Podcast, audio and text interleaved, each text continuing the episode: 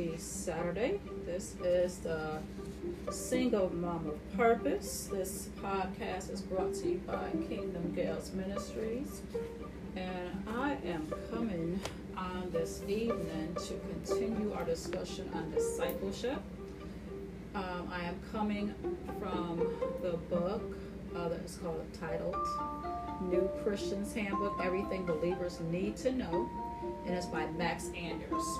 And if you've been listening, we are in chapter 8 now. Uh, we did chapter 7 a couple days ago. Uh, chapter 8 is What Does the Holy Spirit Do? And the chapter at a glance is number one, the Holy Spirit was active in the Old Testament. Number two, the Holy Spirit was active in the New Testament. Number three, the Holy Spirit applies salvation to the believer. Number four, the Holy Spirit is our helper. Number five, the Holy Spirit fills us. And number six, the Holy Spirit gives us spiritual gifts. So we're going to jump right in, starting with the Holy Spirit was active in the Old Testament.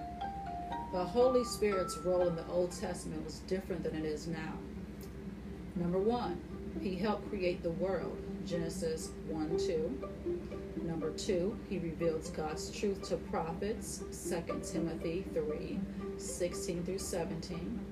In 2 Samuel 23 2, David attributes his own words to the Holy Spirit. Number three, he empowered some individuals for service. He indwelt some people some of the time and empowered them to do what God wanted them to do. Joseph, Genesis 41 38, Joshua, Numbers 27:18, and Daniel in Daniel 5:11 were filled with the Holy Spirit. Moving on to the Holy Spirit was active in the New Testament. The Holy Spirit conceived Jesus in Mary's womb and revealed to Mary what had happened. Luke 135. He gave Jesus power to serve God. He came upon Jesus at his baptism, Luke 3 21 through 22, and empowered him to do God's will after that, Luke 4 18 19. On the day of Pentecost, the Holy Spirit came upon the first believers, appearing as flames of fire, accompanied by, the, by a sound of a great rushing wind. Believers were gifted by the Holy Spirit to speak in tongues so that Jews who were visiting Jerusalem from, from other countries recognized in their own language what the believers were saying. Finally, the Holy Spirit empowered and led Christians to take the message of salvation to Jesus, Judea, Samaria, and the uttermost parts of the earth. Acts 1 8. Peter, Paul, and the writer to the Hebrews said that scripture came from the Holy Spirit. Acts 28 25, Hebrews 3 7, also Hebrews 10 15 through 16, and 2 Peter 1 21. Continuing, and the Holy Spirit applies salvation to the believer. It was the job of Jesus to accomplish salvation for us. This he did with his incarnation, sinless life, death, burial, resurrection, ascension into heaven, and with his present ministry of praying for us. On the other hand, it is the Holy Spirit's job to apply salvation to the believer. He does this through five key ministries to us. Number one, conviction, causing us to see our sin and to desire righteousness, righteousness, leading us to receive Christ as our Savior. John 16 8. Regeneration, causing our old dead spirit to be born again so that we are now spiritually alive. Titus 3 5. Indwelling, coming to live within us to help us live out our new life. 1 Corinthians 6 19 through 20. Number four, baptism, placing us spiritually in the body of Christ. 1 Corinthians 12 13 and 5. Sealing, marking us as God's own possession and guaranteeing our eternal salvation. Ephesians 1 13 through 14. To remember the five major works of the Holy Spirit in our spiritual new birth, think of the acrostic, acrostic A C R O S T I C. Cribs. So C is for conviction, R is for regeneration, I is for indwelling, B is for baptism, and S is for sealing. Okay? And it says you put new babies in cribs. Moving on to the Holy Spirit is our helper. The Holy Spirit is called in the original Greek New Testament are Paraclete. P A R A K L E T E. This is translated into English several different ways comforter, counselor, helper, and even advocate. Jesus said in John 14 16, I will pray the Father, and he will give you another helper. Jesus was the first helper.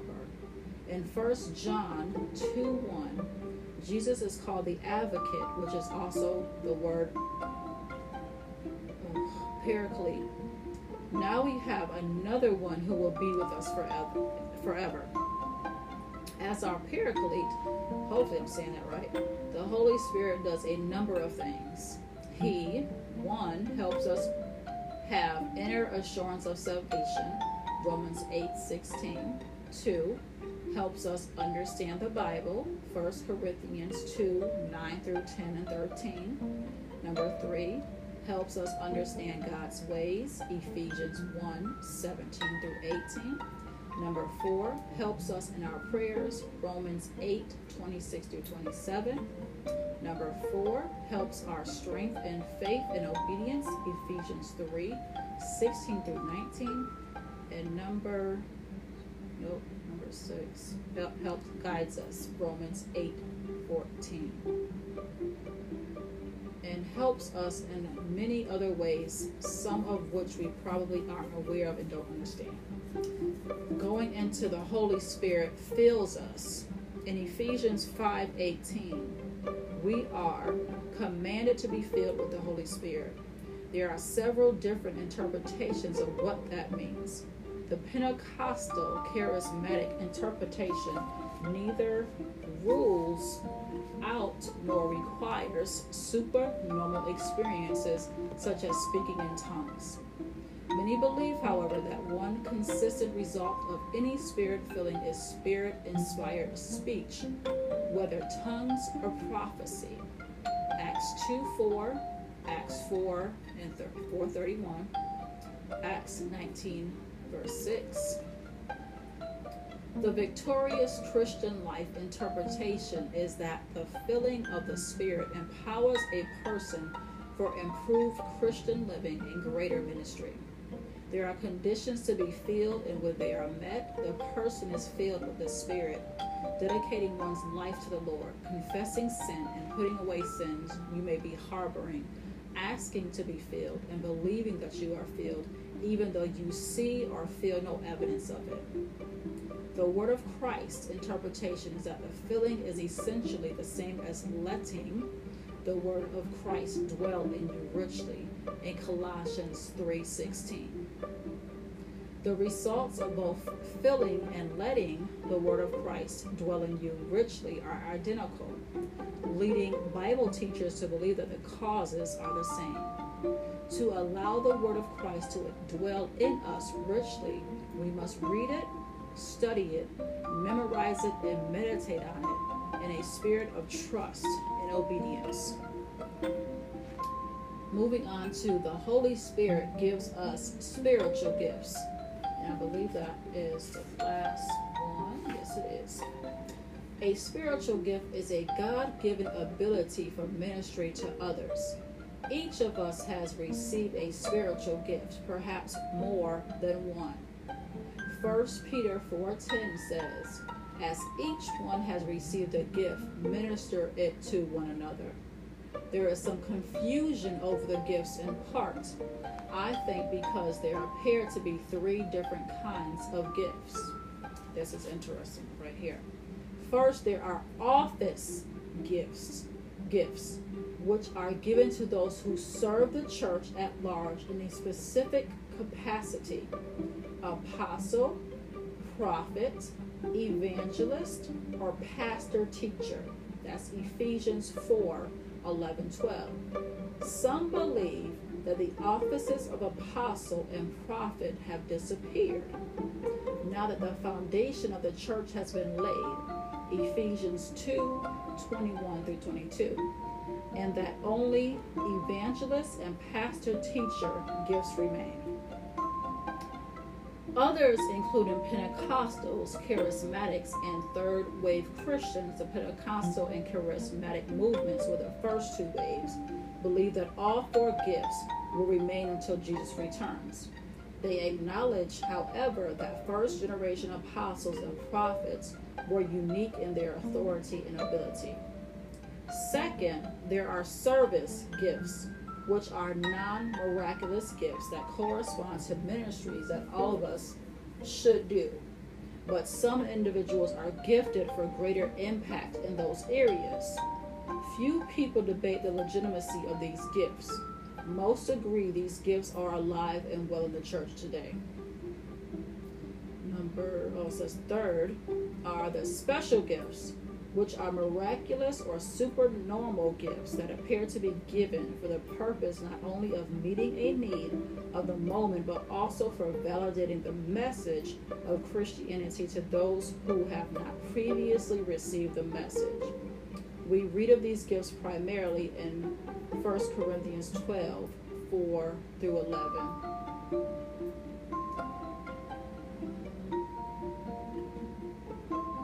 Okay, so let me share this. So it says, in a nutshell, three kinds of gifts. Office gifts, again, people gifted to serve the church with a specific office or of apostle, prophet, evangelist, or pastor teacher.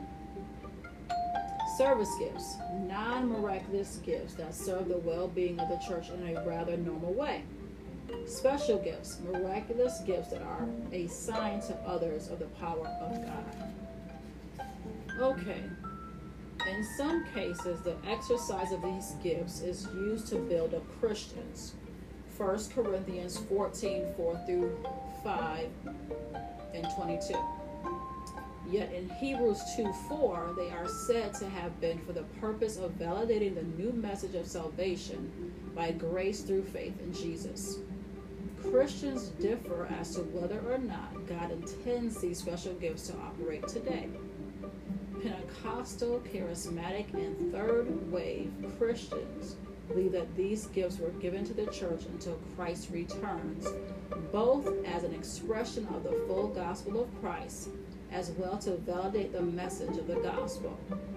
Mainstream evangelical Christians recognize that these gifts were an expression of compassion and of the coming of the kingdom of God during the time of Christ.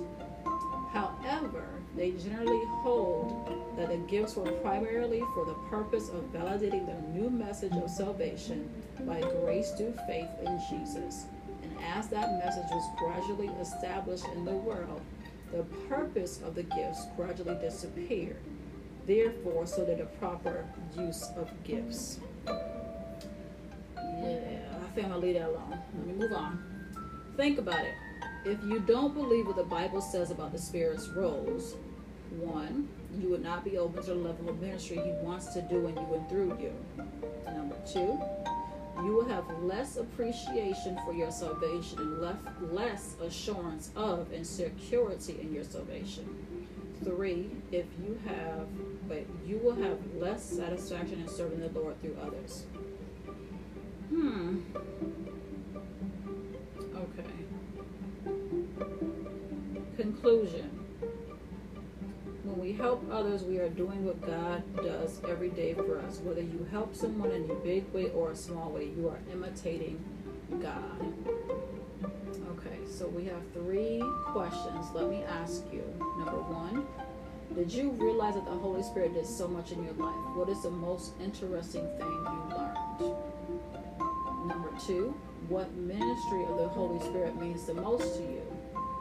Number three, what spiritual gifts do you think the Holy Spirit may have given you, and what would you like to do with it? I will answer the second part number three. What would you like to do with it? We should be using our gifts for the building up of the kingdom of God. That's my response to that second part. for the third question. Okay? So the scripture that it gives us to memorize for this chapter is Titus 3 5.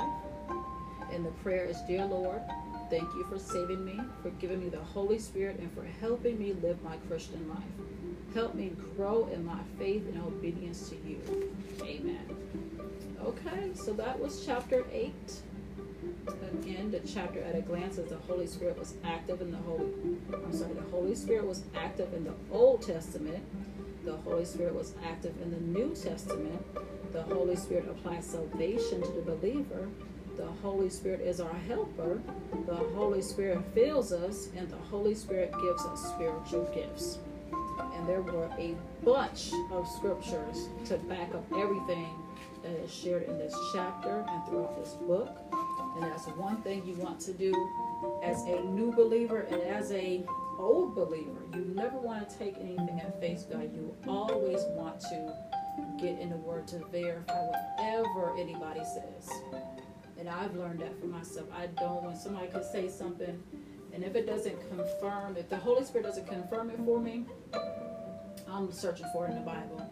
Because there are false prophets, there are false teachers. Okay, they will feed you some stuff and have you believe in stuff that's not even in the Bible. So if you hear something, if you read something somewhere else other than the Bible, you want to check the source. Okay? Okay, so the next time I come on, we're going to be in chapter 9. Excuse me. In chapter 9, the title is How Did We Get a Bible? Okay, this book, it look, it has some good stuff in here. Good stuff, good stuff, good stuff. How did we get the Bible? That's going to be interesting. And then um, chapter 10 is what is the story of the Bible? Just giving you guys some things to look forward to. What are the recurring themes in the Bible? That's chapter 11. And this book has 36 chapters. So this is going to take us some time to get through. Um, hopefully, I can double up and do twice a week because uh, I still have my own studies I'm doing as well and trying to incorporate this. I want to be obedient to what uh, God has placed on my heart for me to do. Uh, so I want to be obedient in doing that, but I do have um, other things I'm trying to finish up as well. So if I can fit in doing this twice a week, I will, so we can get through this book, so you guys can, you know, have some um, information, you know, have some uh, knowledge and understanding of what it is to be a Christian, a new believer, a follower of Christ, a disciple. Okay, again, this is Discipleship 101. Um, I sharing with you guys out of the book called The New Christian's Handbook Everything Believers Need to Know by Max Anders. Okay, so again, I want to thank you all for listening. I want to thank you all if you have been sharing this podcast with anyone else. I thank you. Um, and I will just continue to do this as the Holy Spirit leads me to do this. Um, something that I um, never thought I would have done or would be doing, but here I am. You know, that's what happens when you are a follower of a disciple, a servant of the Most High God. You know, you want to do what He wants you to do. You want to be obedient. You know, it's not about me. You know, we are to, when we become believers, you know, it is our duty to um, go out and be fishers of men. Okay, you want other people. Um, you want to be around like-minded people. Okay, so you have to share what you know, and if you know something, if you don't know anything, get a book. This is what I'm doing. I took, I found a book to help me to, you know, speak on this subject of discipleship of disciples because I did not know a lot about it myself when I became a Christian. When I became a new believer, I did not know. I was asking questions asking questions and going to this Bible study and going to this church service and going here and going there. And I needed more knowledge and understanding. So I started venturing out, getting books. I'm telling you, my bookshelves are overflowing because I love to read. I've always been a book nerd. And one thing about me, if I learn something or if I find out something, I'm going to share with others. I've never been that type of to hoard something to myself, like, oh, this is mine. I'm not going to share with anybody else because you want other people to be free and delivered from their life of sin, you know, because when we become believers, yes, we're still human, but we should try to strive to be better and not to not easily sin, okay? Um, so again, Single Mama Purpose, this podcast is brought to you by Kingdom Gals Ministries. You can find me on Instagram under the Single Mama Purpose, Kingdom Gals Ministries. You can find me on Twitter, Kingdom Gals Ministries. I have a Facebook group, Kingdom Gals Ministries, and my website, kingdomgalesministries.com. Okay, so we'll be talking to you guys shortly. Have an amazing evening. Enjoy the rest of your weekend, and I will be coming back again with the next chapter in this book.